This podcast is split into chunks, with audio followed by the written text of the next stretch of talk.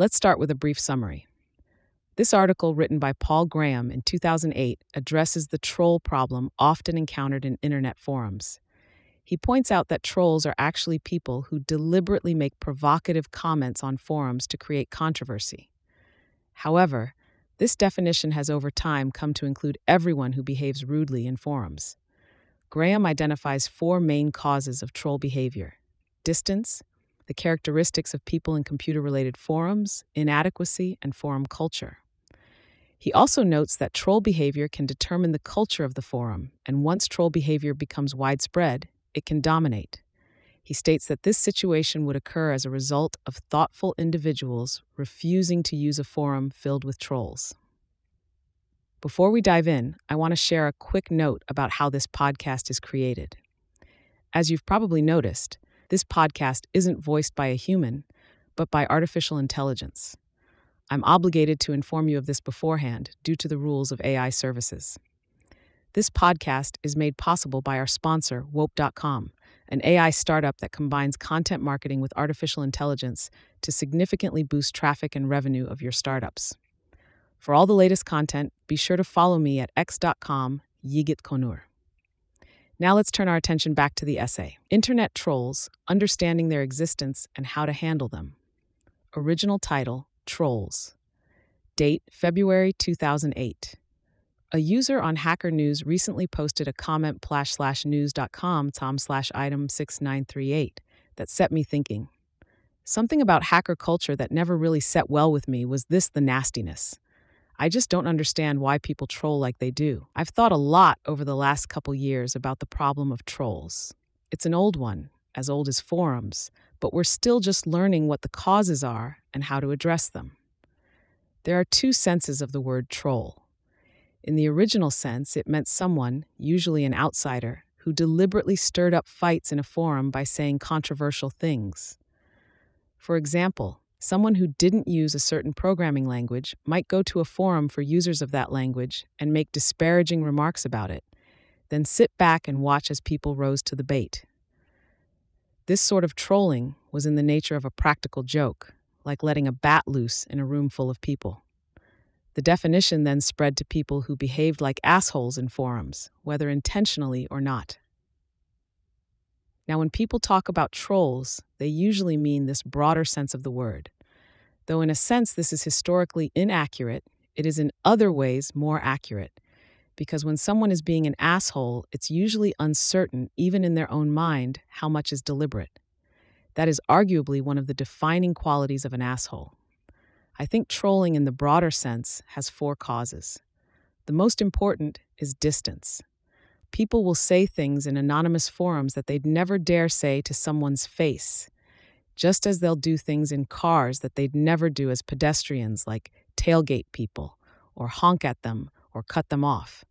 Trolling tends to be particularly bad in forums related to computers, and I think that's due to the kind of people you find there. Most of them, myself included, are more comfortable dealing with abstract ideas than with people. Hackers can be abrupt even in person. Put them on an anonymous forum, and the problem gets worse. The third cause of trolling is incompetence. If you disagree with something, it's easier to say you suck than to figure out and explain exactly what you disagree with. You're also safe that way from refutation. In this respect, trolling is a lot like graffiti.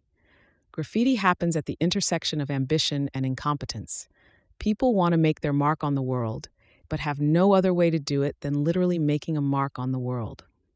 The final contributing factor is the culture of the forum. Trolls are like children, many are children, in that they're capable of a wide range of behavior depending on what they think will be tolerated. In a place where rudeness isn't tolerated, most can be polite, but vice versa as well. There's a sort of Gresham's law of trolls.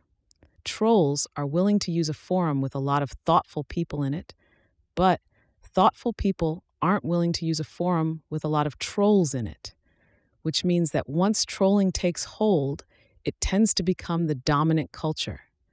That had already happened to Slashdot and Digg by the time I paid attention to comment threads there, but I watched it happen to Reddit.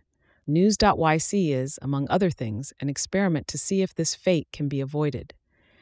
The sites' guideline, ycombinator.com, news guidelines, Dell, explicitly ask people not to say things they wouldn't say face to face. If someone starts being rude, other users will step in and tell them to stop. And when people seem to be deliberately trolling, we ban them ruthlessly. Technical tweaks may also help. On Reddit, votes on your comments don't affect your karma score, but they do on news.yc. And it does seem to influence people when they can see their reputation in the eyes of their peers drain away after making an asshole remark. Often users have second thoughts and delete such comments. One might worry this would prevent people from expressing controversial ideas, but empirically, that doesn't seem to be what happens. When people say something substantial that gets modded down, they stubbornly leave it up. What people delete are wisecracks because they have less invested in them. So far, the experiment seems to be working. The level of conversation on news.yc is as high as on any forum I've seen, but we still only have about 8,000 uniques a day. The conversations on Reddit were good when it was that small. The challenge is whether we can keep things this way. I'm optimistic we will. We're not depending just on technical tricks. The core users of news.yc are mostly refugees from other sites that were overrun by trolls. They feel about trolls roughly the way refugees from Cuba or Eastern Europe feel about dictatorships. So there are a lot of people working to keep this from happening again. Notes 1 I mean forum in the general sense of a place to exchange views.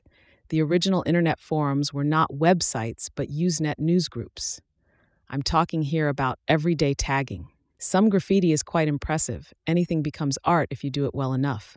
But the median tag is just visual spam.